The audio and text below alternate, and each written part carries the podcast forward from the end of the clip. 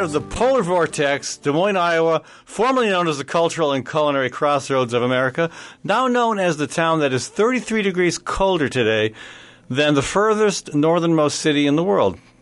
That's pretty incredible. Anyway, that was this morning when I woke up. I looked at my phone, zero degrees in Des Moines, 33 degrees in Longyearbyen, uh, Longyearbyen in Sweden. Anyway. Uh-huh so that's that's that's that's our that's our climate comeuppance moment there. Hey, folks, uh, before well, we kick, we're to be talking later about how CO two is good for us. CO two is great for us. I can't wait to get a big mouthful of that. Anyway, uh, before we go off to our uh, conversation here with Dr. Craig Anderson, uh, professor of uh, psychology at Iowa State University, I want to take a second to thank some of our local business partners. Thanks to Gateway Market and Cafe at 20th and Woodland. That's my grocery store and a great place for breakfast, lunch, and supper. They've also got a catering service. Thanks also to HoQ Restaurant at East 5th and Walnut, where 90% of the food served comes from Iowa farms and Iowa producers, even in the heart of the polar vortex. Thanks also to Sargent's Garage, located at 6th and College. You can always get a fair price and an excellent diagnosis the first time at Sargent's. Thanks also to Ritual Cafe on 13th Street between Locust and Grand in downtown Des Moines. Fair trade coffee, fair trade tea, and an all vegetarian menu. Okay, so Dr. Charles Goldman in the studio with me. We can't get rid of this guy. This is Ed Fallon, your host here.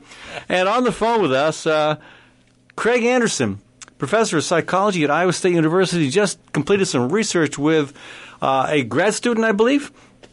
Yes. Well, congratulations on that. Cabello. Yeah. Well, and uh, and some interesting research too. Basically, the if I can boil it down to one uh, one tagline: climate change makes us angrier. Uh, well, that's one of three. one of three findings. Uh, um, and that, that actually has been known for some time that, that when people are uncomfortably warm, they tend to interpret ambiguous uh, provocations as more severe. They tend to respond uh, in a more aggressive fashion. And this has an impact on um, sort of day to day aggression, but it also is is large enough that it even influences um, violent crimes such as mm-hmm. you know homicide and assault. Uh, so that's one way that uh, this rapid global warming is uh, going to increase the likelihood of aggressive behavior and even violent behavior in the future. And uh, I mean, partly we know that just because when when uh, summertime heats up, uh, you tend to see a, a, rise in violent crime, and that's I, I believe that's pretty well documented. Correct? Right, right. And in fact, our research team uh, over the years is is the primary one that has documented that uh, time and time again.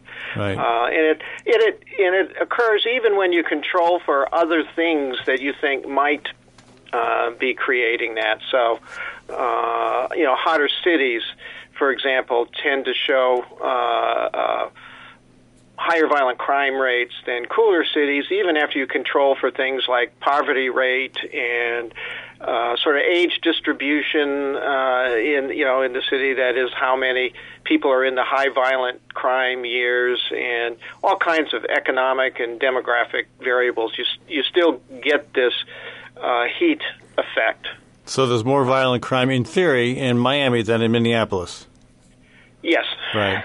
But part of the part of this uh, situation with climate change is, of course, we've got uh, not just um, increased heat globally, although you you wouldn't know that. I mean, well, I understand what's happening here with the polar vortex, which is right. We're, we're benefiting, quote, benefiting, haha, from the warming of the Arctic. But uh, when you look at some of the uh, uh, the areas where drought is going to become worse, or already already is becoming worse yeah, I mean that's going to lead to food shortages, and again, we, I mean, really the case study it seems to me right now is Syria. Uh, Syria, Syria, is, yeah, Syria is a good example of a case where extreme weather events, uh, which have been predicted for years by the climate change science types, where an extreme weather event, unusual drought, uh, uh, created severe economic problems that led to eco migration, uh, that is, large groups of people moving from one area of the country to another, seeking uh, the ability basically to make a living. Uh, the government was unable to respond in a sufficiently positive fashion, and and that kind of you know that contributed to the uh, ongoing unrest and, and the civil war within Syria. Uh, and there are other examples. There are examples from uh, Africa, uh, and you know, there's just over the last few you know decades. Um, so basically, one of the things that uh, Andreas and I uh, put together uh, was a review of, of relevant studies from a psychology standpoint, uh, and we came up with three different ways that rapid global warming is going to increase violence in the future. You know, the one we've already talked about is sort of the direct effect of heat on people becoming more irritable. Right. Uh, but the other two maybe are even more important, at least in the context of global warming. One is that we know what the risk factors are that lead, uh, even you know, from from prenatal time, you know, for a fetus to grow up to become a violence-prone adult.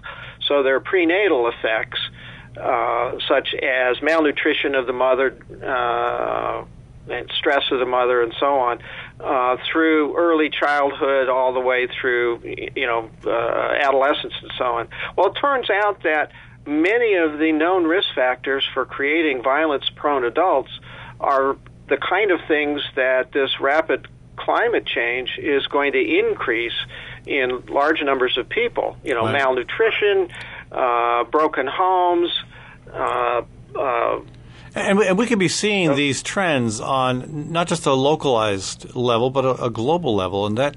These, right, these are appearing at a global a whole, level. It creates a whole different set of problems when it's that right. widespread. And when well, you have I, I, eco migration, yeah, go yeah, ahead. I was just going to say. It, one of the big factors is, is that I think most people forget that for most of humanity's history, uh, people have been migratory, and the notion of the nation state setting up artificial borders when people would need to move to adjust to the new temperate zones, which may well be in different parts of the or to world. escape the volcano or the Huns burning down your village. Well, yeah. right, but we can't blame climate change uh, leading to vol- uh, volcanism, but but the point is, is just as, as, the professor was starting to say, um, displacement, physical displacement, uh, having to migrate to where the new growing areas will be um, across national borders is a setup for yeah. uh, this kind of stress. So I, I, think I think this big wall Trump's putting up is going to come back to bite us because there,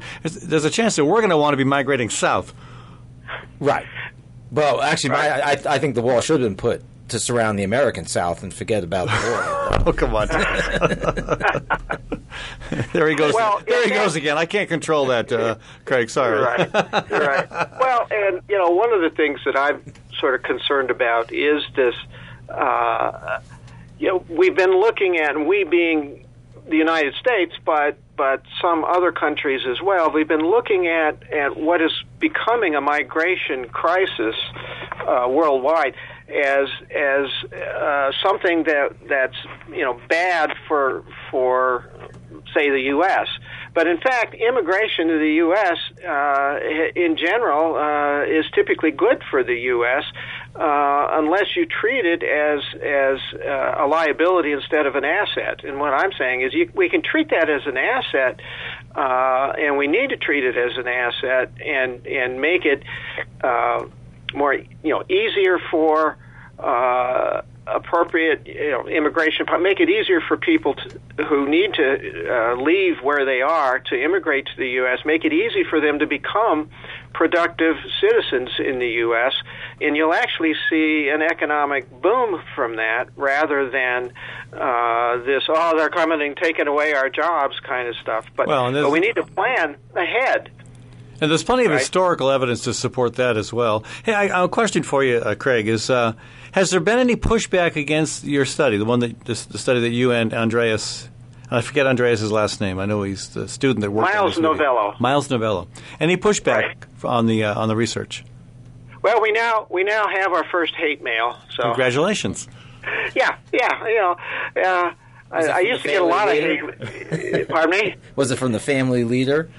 I, I I can't you know where, where I don't know exactly where it came from, but.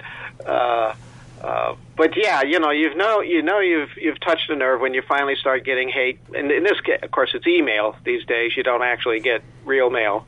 Uh, but uh, but yeah, uh, we get a little bit of pushback, and I suspect there'll be more pushback if, in fact, uh, uh, what we've been saying becomes more generally known. You know, as people become more aware of, you know, there are other ways, or at least we believe there are better ways of dealing with climate change than putting up a wall. I'm, I'm sure the hate mail will increase. Well, as we get into our second segment, uh, we'll uh, we'll talk about the presidential uh, uh climate um, commission that. Um, Oh yeah, maybe, maybe, maybe, maybe, you'll get some hate mail from them. What, what's your uh, just as a great segue, Craig? What's your what's your thoughts on that commission? You know, if if we were putting together a commission to study um, uh, space and the role of you know NASA and whatever in space, you really wouldn't want to invite flat earthers to uh, control that that commission. But what about what about balance? But but well, that's exactly you know yeah, and and you know the BBC a few years ago uh, finally came out and said, look, we're no longer going to present this uh, uh, climate science denialists. We're not going to give them equal time anymore because it's just foolish. I mean, they're they're sort of like the flat earthers. Uh, it's ridiculous to for a journalist to say, "Oh, all sides are equal." No, all sides aren't equal. Right. Except you know? now we have a, now we have now we have a president who uh, is in that uh, small, that tiny enclave of people who somehow don't wrap their minds around the reality of climate change. I, I would well, call them right. more like more like Holocaust deniers than flat earthers. Yeah, and we're and we're gonna we're gonna make we're gonna we're gonna yeah. let William Happer help make that connection for us later in the program. Uh, Craig, any final words before we have to run to a break? Uh, no, I I just would like to uh, educate the general population on, on not just well, what that global warm, warming is real and it's going to have severe consequences that the U.S. cannot ignore, that we need to deal with proactively, um, but that one of those consequences is going to be increases in violence, including civil war and uh, international wars, that we cannot ignore. And if people want to read your report, where do they go? Uh, they can download it from my website, uh, www.craiganderson.org. Um, there's a link there for basically all my publications are, are online, and so if they click on the link to you know recent publications, they can scroll down to the 2019 area, and there it is.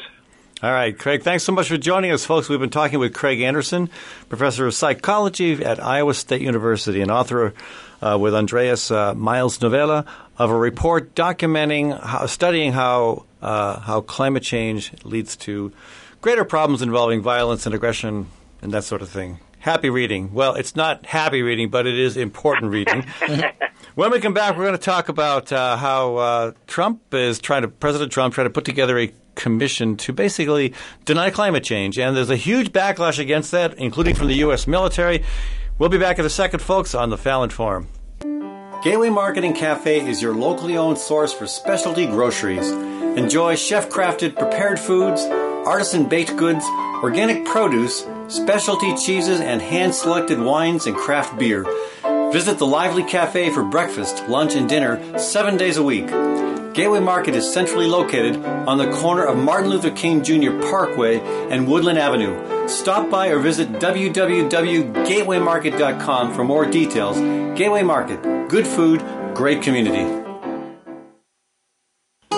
It's important to know where your food comes from. At HoQ Restaurant, that's easy because 90% comes from Iowa farms and Iowa producers. Located at East 5th and Walnut Street, HoQ is open for lunch and supper Monday through Saturday. From May through October, you'll also find HoQ at the Downtown Farmers Market serving fantastic breakfast wraps with 100% of the ingredients from Iowa, except for the salt and pepper. Learn more at hoqtable.com. That's H O Q table.com. Times are tough, and most people are just trying to make their cars last a little bit longer. That's why you should know about Sargent's Garage in Des Moines. You can trust Sargent's to make the right diagnosis and give you a fair price every time. Whether it's a routine oil change or a major repair, Sargent's always does outstanding work. So don't give up on that old car just yet. Call Sargent's Garage at 515 246 8149. That's 515 246 8149. Bold, Iowa was launched in 2016 to fight the Dakota Access Pipeline and continues to support the landowners who filed lawsuits against the abuse of eminent domain to build that pipeline. Bold, Iowa's mission is to build rural urban coalitions to fight climate change, prevent the abuse of eminent domain, protect Iowa's soil, air, and water, and support non industrial renewable energy systems. For more information, visit boldiowa.com, not .org.com. That's boldiowa.com.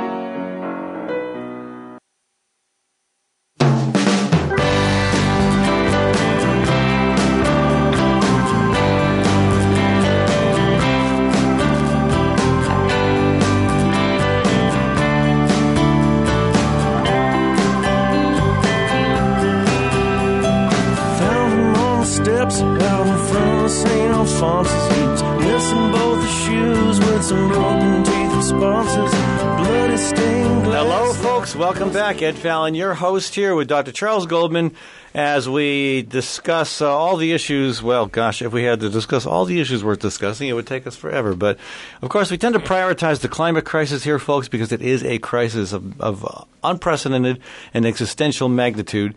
We're also later in the program going to talk uh, with uh, Jerry Schnurr about Iowa's judicial nominating commissions, which uh, might be of interest to people beyond our state's border because we've got a very good system.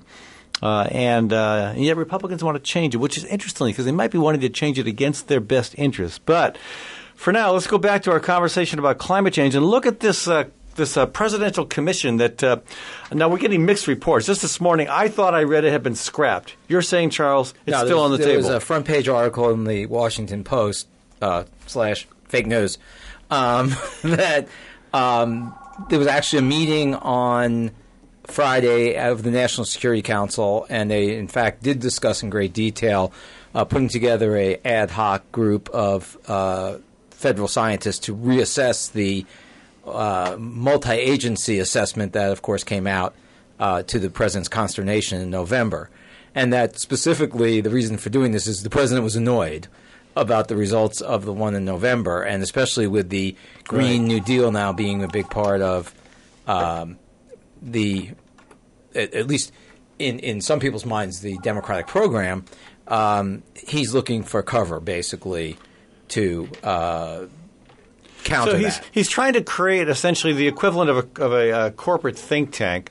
Uh, I mean, we saw that with mm-hmm. with uh, Dakota Access Energy Transfer Partners creating a 501c3 quote think tank to basically say that everything is great about oil pipelines. They're not a climate problem. They're not a problem in any way, shape, or form. So he's trying to find a way, using the power of government, to basically create what uh, otherwise would, in normal uh, normal activity, would be a nonprofit to provide cover.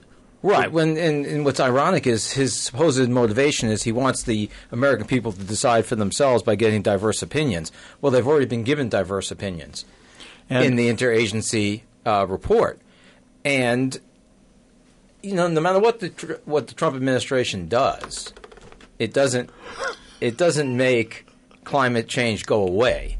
You can pretend as much as you want; it's not going on. Right, right. And, and you know, the the irony is is that it's always the same with President Trump. Yeah. He's just talking to the people who already agree with him. We, we already know that young people like 90% of them believe a climate change exists because you know why? They're the ones who are going to be affected right. by it. And because they tend to accept science. But now, who, who's the guy that he wants to put in charge of this oh, commission? His, well, it's a senior, well, not, not in charge of it, but a, but a key member would correct. be It's William, actually his plan. There's a guy by the name of William Happer. He's a National, Security, National Security Council executive director, senior director. He's a physicist who in the past has said that CO2 is a gift to humanity, basically.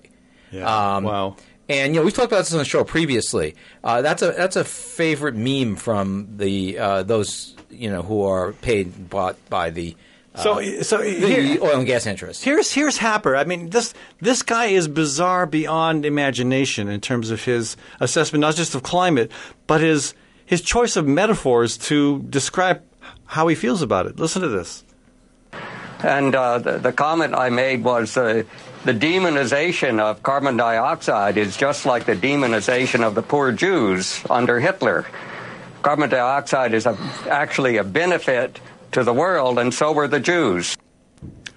I don't even know where to begin to uh, dissect that one, Charles. Well, he is just showing himself to be another member of the all-star team that surrounds the president.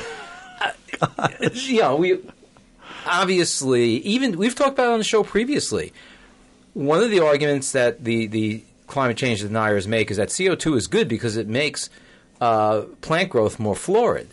The only problem is it, it, it, renders those plants much less resilient. Right. It actually reduces their nutritional value, not increases it. And ironically, it thickens leaves, and this is across multiple crops. It tends to thicken the leaves of plants for reasons we don't understand, and it makes the plants less of a carbon sink than they would be. In fact, if you, um, as as we're starting to see, there is a synergistic effect as you get to this point where we're talking about trying to hold, you know, heating down to less right. than two centimeter uh, two, two degrees Celsius.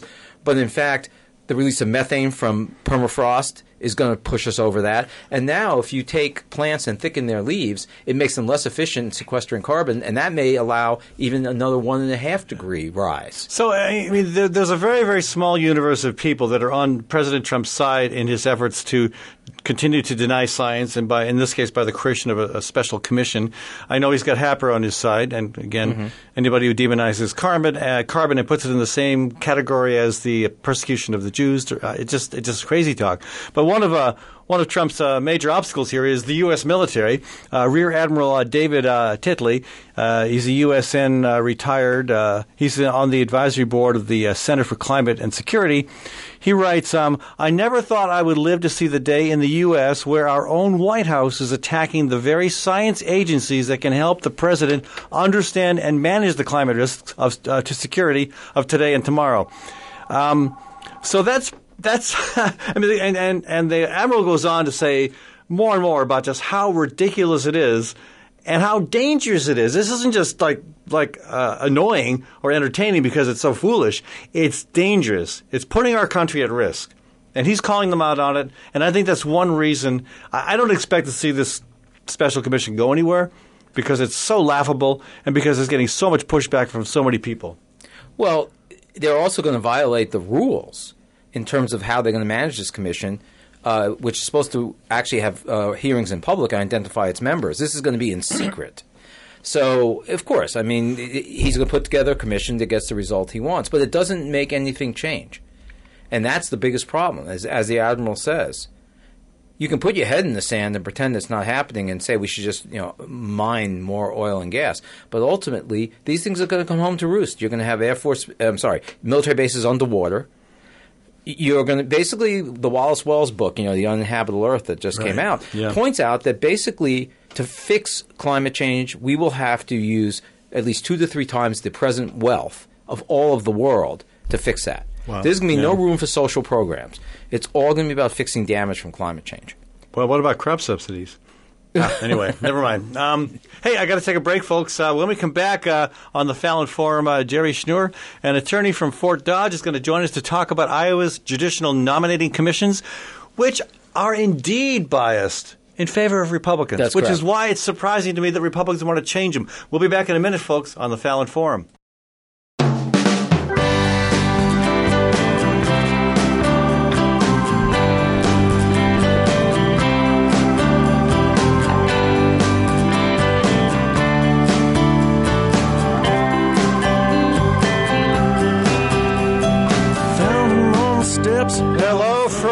People, welcome back to the uh, Fallon Forum here, where we will help help melt the, melt the ice just a little bit for you, if we can, at least uh, hopefully through conversation to get you riled up. All right, so anyway, I want to take a quick shout out to some of the local businesses that help make this program possible. Again, Gateway Market and Cafe, thanks to our anchor sponsor at 20th and Woodland. That's my grocery store and a great place for breakfast, lunch, and supper. They've also got a catering service. Thanks also to CPA, Community CPA and Associates, located in Des Moines and Iowa City. This is uh, tax season, folks. Sorry to have to tell you that. So give Yangsa at Community CPA a shout before the IRS gets a hold of you. Thanks also to Story County Veterinary Clinic, where Dr. Kim Holding has been treating critters large and small for over 30 years. And thanks to Cinco de Mayo Restaurant on Southeast 14th Street in Des Moines, authentic Mexican food at very affordable prices with very friendly, helpful service. And thanks to Diversity Insurance, located at 1541 East Grand in Des Moines. Your insurance needs all under one roof. That's 1541 East Grand. No appointment needed. Okay, onward to our conversation here with uh, with uh, Jerry Schnurr about the state of Iowa's judicial nominating commissions. Uh, we tend to focus on the the the commission that uh, that, uh, that makes uh, recommendations for the Iowa Supreme Court, but folks may not know that there are also there, yeah, sixteen other sixteen other commissions nominating districts, and then the panel for the Iowa Court of Appeals as well as the Iowa uh, Supreme Court. And so we asked Jerry to come on. He's the vice president of the Iowa Bar Association. He uh, is a uh, general and civil litigation lawyer up in Fort Dodge, which I guess is now closed down today because of the snow. so, uh, yeah, yeah, right. So, Jerry, maybe if you could um, sort of summarize, because there, has been a revision to the original uh, bill that was proposed. Is that correct? Yes, as I as I understand it. Um, the changes originally proposed would um, allow the governor to choose all members uh, of half the members of the commission, and then the legislative leadership to choose the uh, attorney uh, members of each commission. Uh, they have changed that now so that this change would just apply to the state judicial nominating commission. The district uh, nominating commissions would remain as is. There are some other provisions um, in there that have to deal with judicial residency and so forth um, statewide judicial residency so that if a position opened up, say, in Des Moines, anybody in the state could apply there or vice versa. If, um, you know, you could apply for any judicial opening in the state, you would have, if you were appointed, you'd have to move to that district within 90 days of your appointment. So, so Jerry, can uh, explain to people how the how the members again the the commissions are responsible for recommending uh, right. appointees to the Judicial Nominating Commission. There, and again, there's one at the state level, and there's one at each of the districts. And some of those members are appointed and some are elected. Can you explain how that works? Sure.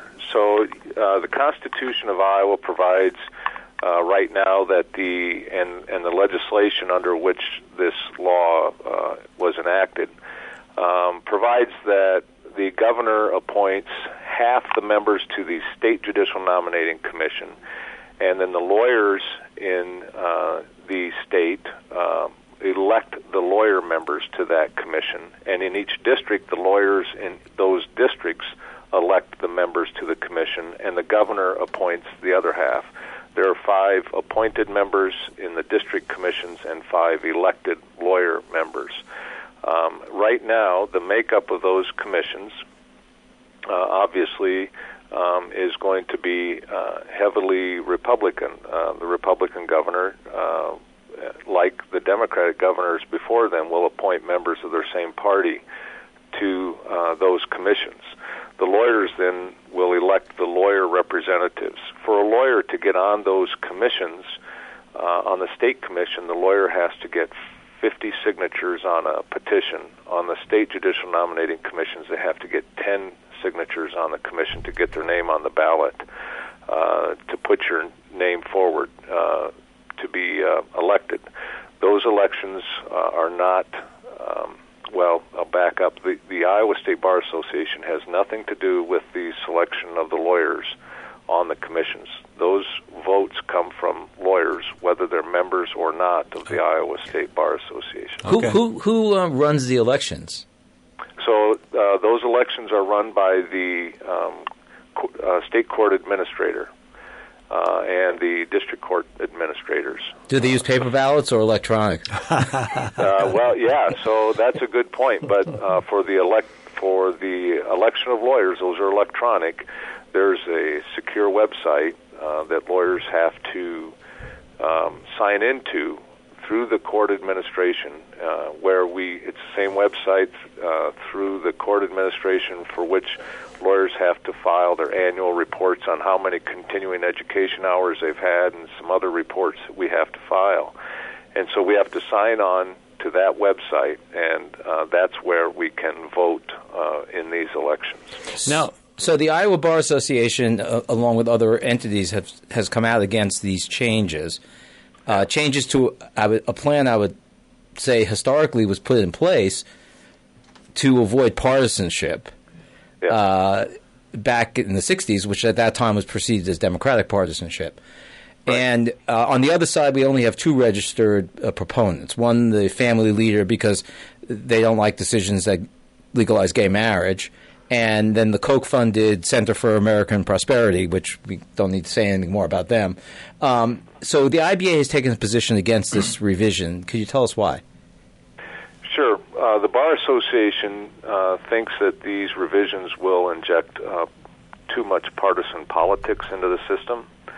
Um, when you uh, have politicians basically making the decision on the state level, uh, right now, the way it's set up, the governor makes the appointments of um, six members to the state judicial nominating commission.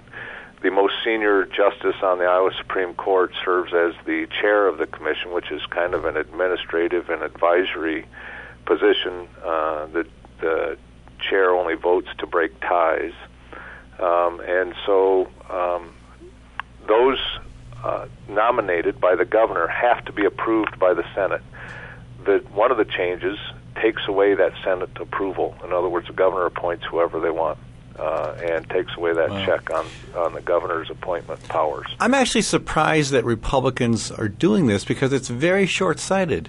There's no there's no reason why Democrats couldn't again gain control of the House, the Senate, the governor's office, and you could see this work against uh, their intention. I, I, don't understand why they think this is a good idea over the long haul. Especially since they already control in excess of by 30% what you predict based on the distribution of voters in the in in Iowa they have a two to one, two to too, one margin. Too much influence as it is already. Yeah, they got a two to one margin over Democrats yeah. already. right, and, that, and and that's I mean that's the point right there. Is at some at some point, uh, the Democrats will be in charge of whether it's the governor's office and or the legislature and and one of the changes here is they want to uh, the the legislation suggests and wants to have the president of the Senate, the minority leader, the Speaker of the House, and the minority leader choose the members of the commission. Now, um, one of the concerns is that, um, and this is not critical, it would it would be true no matter which party they were from, uh, is that those folks uh, as good as they are, won't know lawyers in all parts of the state um, or all congressional districts because the state commission right now has to be balanced based on congressional districts and a balance between uh, a gender balance, male and female balance. And so they won't know the lawyers. So where do they get the names of the lawyers to appoint to the commissions? It will be those who are politically active or the political donors uh, will be the ones that will be nominated by those politicians. And so the Bar Association uh, just thinks it's a bad idea by injecting politics. Uh, you're absolutely right. The history of this was uh, uh, this proposal back in the late 50s uh, was to address what was seen at that time uh, democratic control of election of judges. That too many Democrats were being elected, and so the there was a Republican fellow up here in Hampton, Iowa, who became a judge, Judge Uhlenhaupt, and, and he got to work and thought um, we should do something else. They adopted what was called the Missouri Plan, which was uh, in uh, the plan for selecting judges at that time in Missouri. The legislature uh, passed it, uh, changed the Constitution so that this is the method in which we choose judges in an effort to try and get uh, po- political um, politicians out of the system as much as possible and and, re- and reduce the political influence in the judiciary so that uh, the result of that then has been that Iowa has one of the best judiciaries in yeah. the country. There are so many examples of why having a partisan judiciary is a bad idea, and and the one that uh, that strikes me as the most. You mean the U.S. Supreme Court? well, not even that, but there was a I can't remember the district, but the the uh, the Scranton, Pennsylvania judicial district Uh, again, in Pennsylvania, they elect judges. Judges campaign. They take campaign contributions. They put up yard signs. They go out there and whatever they do, knock on doors, whatever they do to get elected.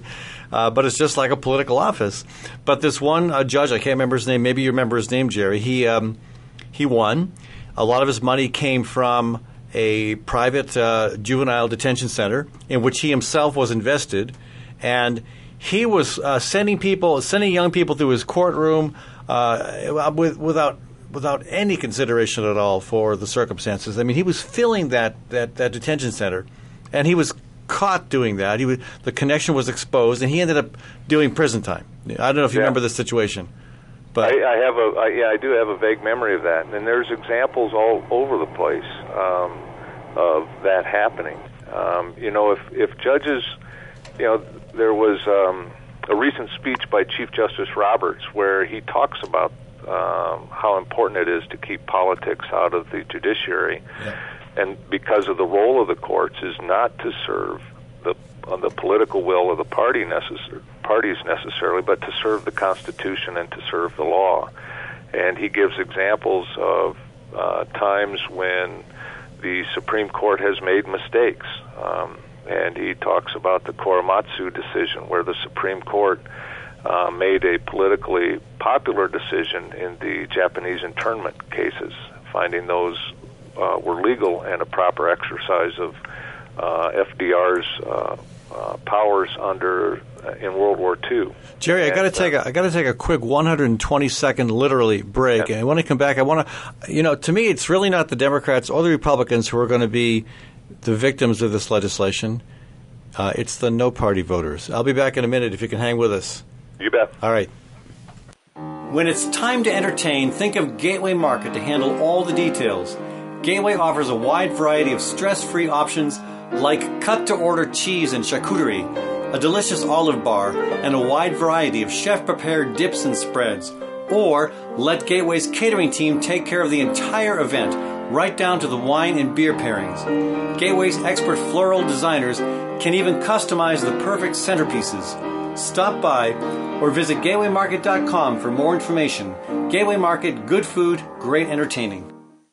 Dr. Kim Holding has over 30 years of experience working with all creatures great and small cat, dog, horse, cow, elephant. Well, maybe not an elephant. If you've got a pet elephant, you may be in trouble. Kim's work history is long and deep, and her clients stick with her year after year because they know she will do right by them and their pets and farm animals. So give Dr. Holding a shout to keep your animals happy and healthy. Call 515 232 8766. That's 232 8766. Across the Des Moines Metro, Ritual Cafe is known for its excellent fair trade coffee and fair trade tea. Ritual Cafe also serves breakfast and lunch and offers an entirely vegetarian menu. This unique venue is also known for its live music and displays of local artwork on the walls. Located on 13th Street between Locust and Grand in downtown Des Moines, Ritual Cafe is open six days a week. Make Ritual Cafe a daily part of your ritual. For all your accounting needs, both business and personal, contact Ying Sa at Community CPA with offices in Des Moines and Iowa City. It seems that tax law changes every year. You want an accountant who's up to speed on the latest twists and turns, someone who can help make sure your tax return is filed accurately, in a timely manner, and properly, so you don't end up paying any more than you need to pay. So give Ying Sa, the founder of Community CPA, a call at 515 288 3188. That's 515 288 3188.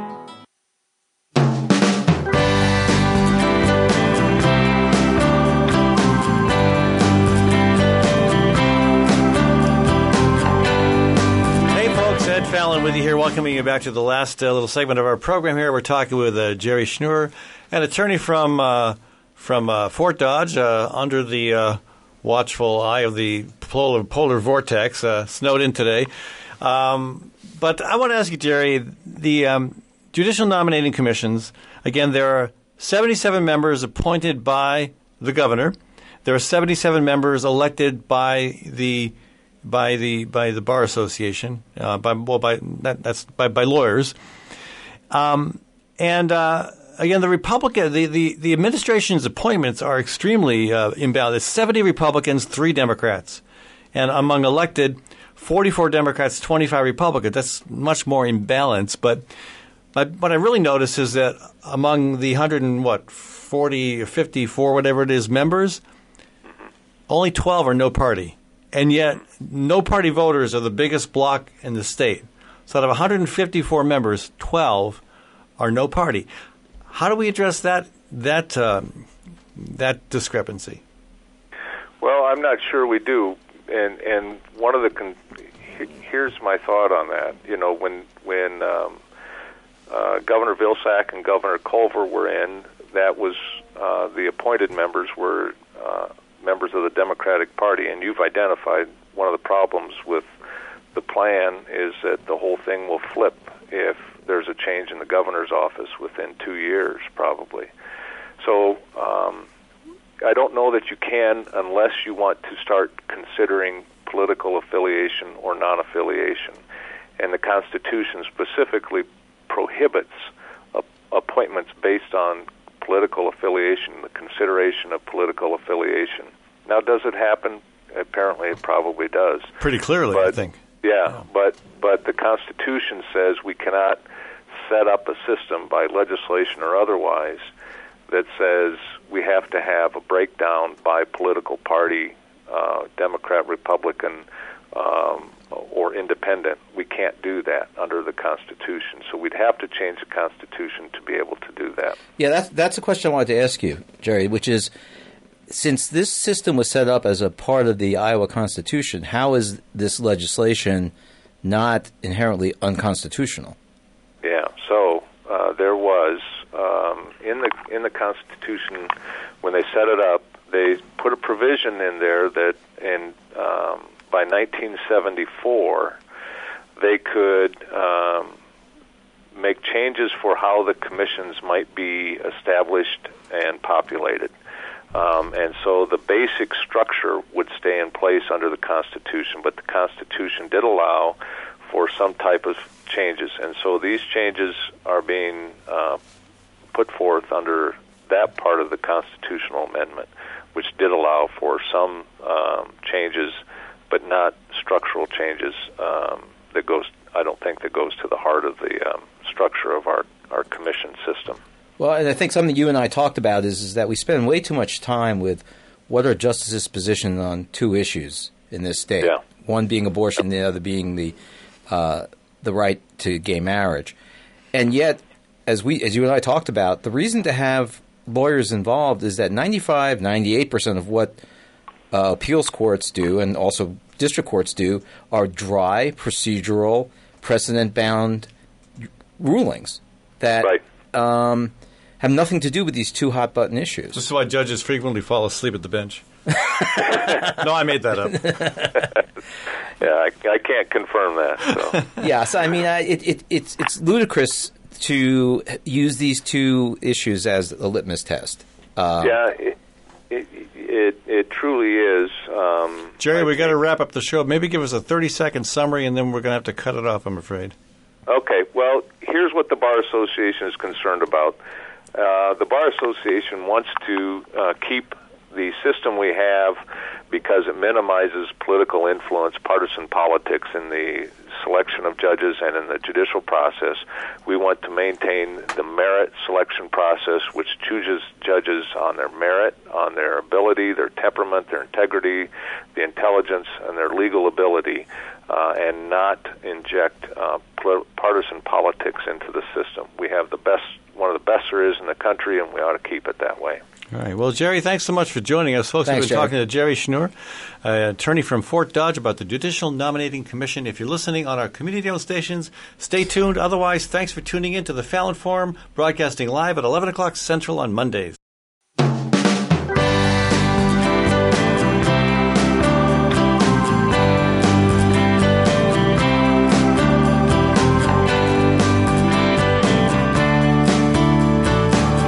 back to the Fallon Forum. Before we talk about um, the prostitution sting in Jupiter, Florida, that snagged uh, Patriot owner Robert Kraft, proving that maybe he's not so crafty after all. I, I want to talk a little bit about the um, the bird dogging on climate change going on here in Iowa with the horde of presidential candidates that are swarming the state. Uh, just this past uh, weekend, um, I don't know. I mean, there are people all all over the state doing this, but we've uh, here in Des Moines.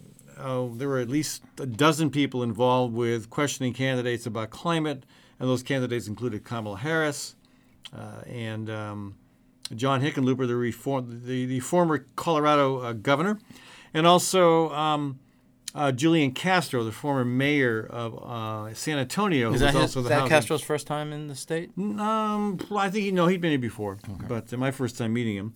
So it's um, it's fascinating because uh, we really have an amazing crop of candidates, just in terms of um, people who seem to have some grasp of policy and um, present well. I, have never seen a group this um, this articulate and this um, this diverse either. Mm-hmm. Hands down, the most diverse. But the uh, there, there seems to be an inclination to again treat climate change as another issue, uh, even though they will mention it as a crisis. Some even say an existential crisis. When the actual when, when, when you kind of process what they're saying in, in, in, in the context of the entire message, not just from the stump, but when you look at what their their their their, their emails are talking about, when you look at their websites, it's clear that they don't get the urgency of climate change, which leads me to say, uh, to agree with uh, with those who've been saying that, well, maybe the Democratic Party is just the other party of climate denial, because even though they say they get it, if they aren't treating it as an urgent existential threat, then maybe they really don't get it. And that's my concern. Is even though we have more and more people who are talking about climate change at these forums, at these town halls, at these meet and greets, the candidates still aren't really describing it as a crisis. I, I mean, I don't understand how you know the Democrats are looking for a new economic platform, you know, and they're gonna they're gonna concentrate obviously on. Is, is that code for socialism? Well, actually, while you're gone, we're going to spend a lot of time talking about this issue of socialism, which, to be perfectly honest, the Democrats need to answer much better than they've answered to this point. But I think, as I said, you know, I was on two weeks ago, there's such an obvious linkage to me between the new economy that will require people of skills that vary from top to bottom needs to be directed towards what the Green New Deal is talking about you know, don't let the Republicans win on issues like they're going to take away, you know, the one dollar hamburger at McDonald's from you.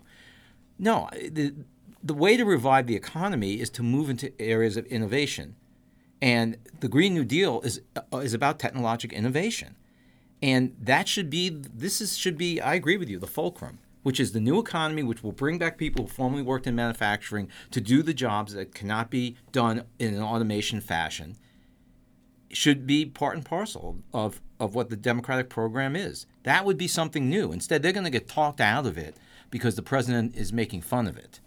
You know, as they usually do, they listen to the Republicans and they get talked out of what they should be running on. They should be running on that this is where America can once again take leadership at the same time that it's doing the right thing for the world. We mm. still emit two thirds of the carbon dioxide emissions in this world, right. and we don't have anywhere near the most people.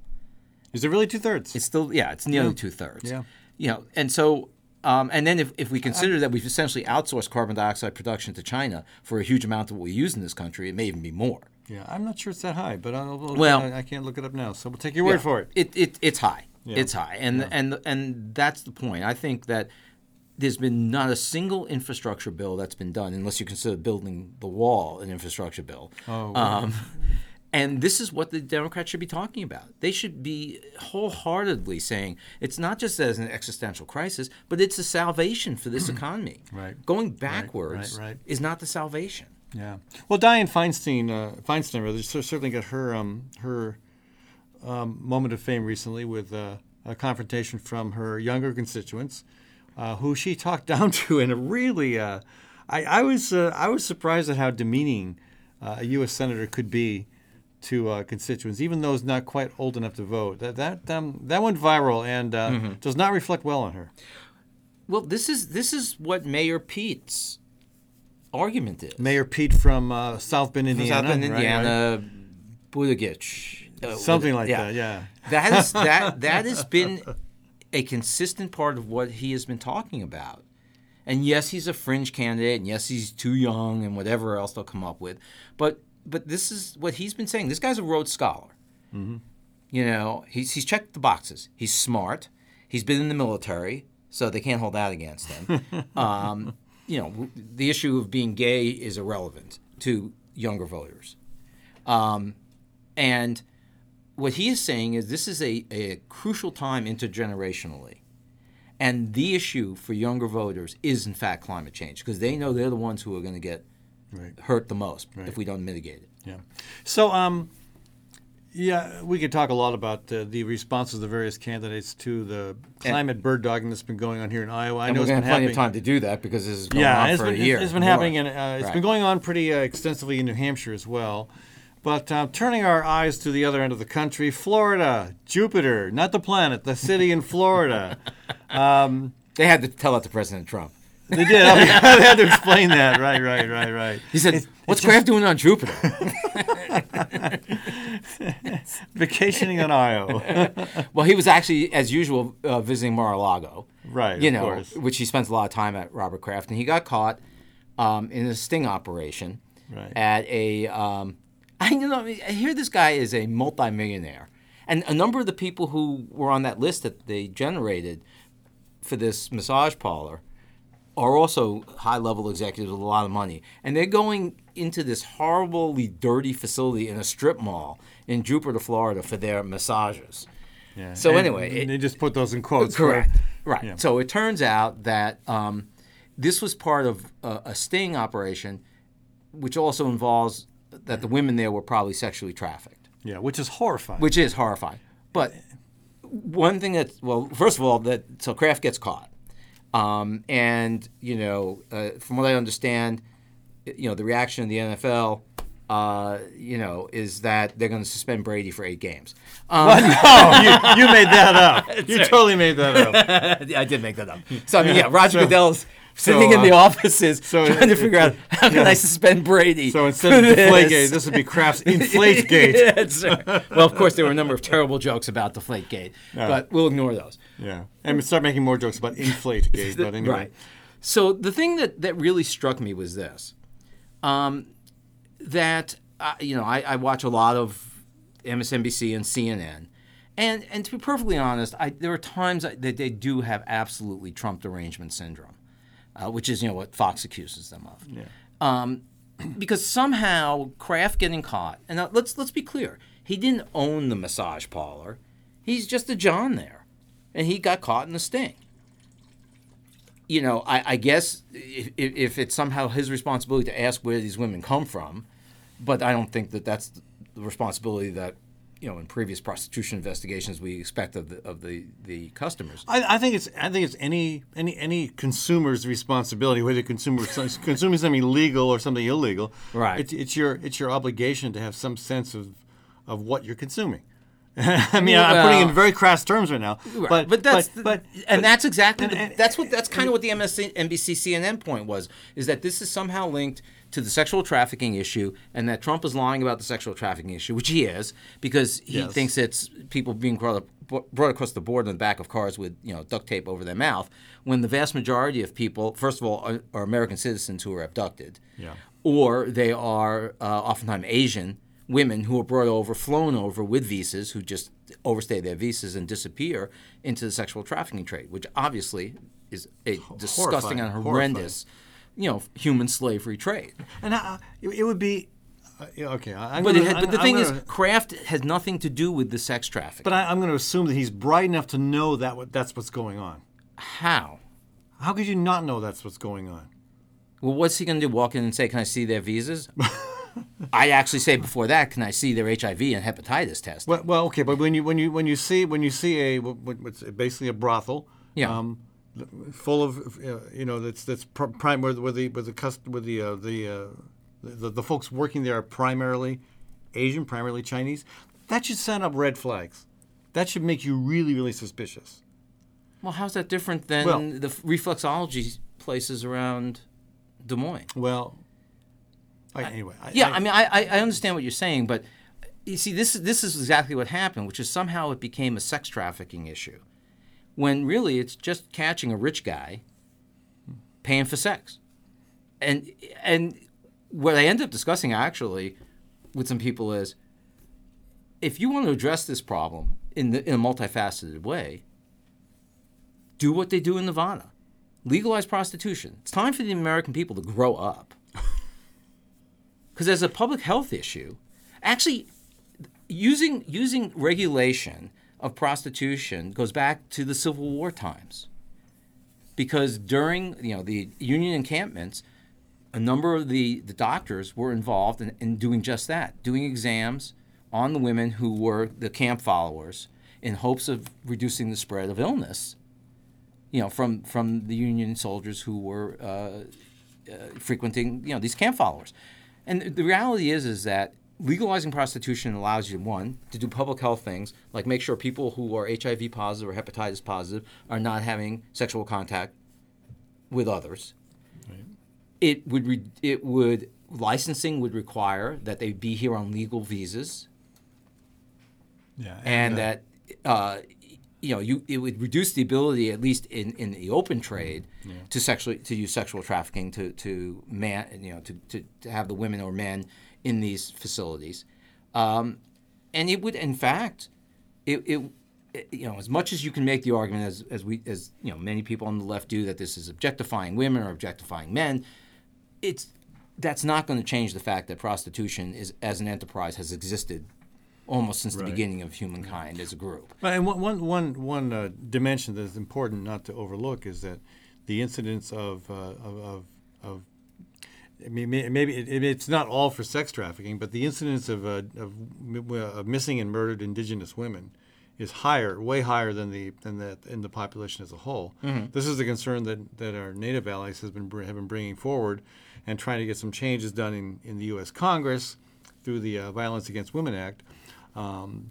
and that's you know it's um it's not just an issue of uh, of people being brought from elsewhere to and in this in the case of this place in Florida, basically, basically no, we said two thirds two thirds of sexual trafficking. Two thirds of sexual trafficking is American citizens. And, Children. And, and, and, and a disturbing number, disturbing number of those are from are, are indigenous. Well, a disturbing number of them are from this part of the country. Yeah, from the Midwest. Right. Yeah. So, you know, and that that's what I was so disappointed about, which is instead of using, you know, they asked the president, "Well, what do you think?" Well, what's he going to say? This is a friend of his He's always loyal to his friends. Right. And and so what was he going to say? I mean, and what was, did he say? I, I, I didn't... He said he's very sad to hear about it. And so they criticized him on CNN and MSNBC for not using it as an opportunity to speak out against sex trafficking when he spent so much time speaking about sex trafficking at the wall. But what you're proposing is uh, is fairly radical, but uh, there's a lot of, there's some logic to it. You you create a, a healthier work environment if prostitution is legalized. Right. You uh, presumably you take a, a you, you take a I, I don't know if it reduces the uh, risk of um, of, uh, of, of sex trafficking. I mean, I, I, I don't know how you ever get rid of that entirely, but maybe maybe this I, I haven't thought that through. I know one thing. Speaking for, as somebody who used to live in the inner city of Des Moines, mm-hmm. where prostitution was on the streets uh, all night long. Uh, and extremely disruptive um, and even dangerous in some circumstances. Uh, it would get rid of that problem. But um, I, I, don't know. It's a, I, I'm, I don't think America's ready for that conversation yet. Which is really bizarre because they're ready uh, to talk about, you know, using marijuana recreationally in Iowa.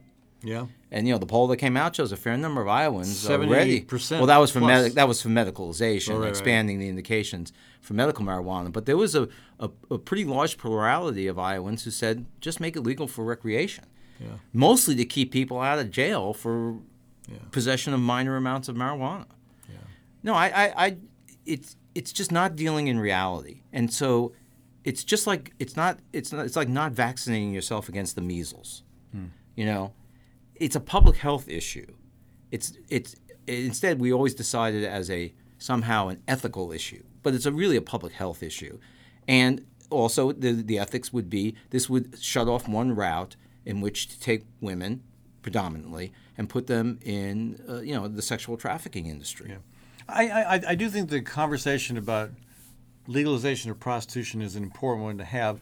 I'm not sure tying it to. I'm going to set up a sacred organization to bird dog the candidates. Are you really now? yeah, I'll, I'll, I'll, bet that doesn't go very well for you. yeah, no, but but I'm not sure that I'm not sure tying it to what happened in Jupiter, Florida, with Robert Kraft and others is is the right hook. I I think people are not ready to make that shift.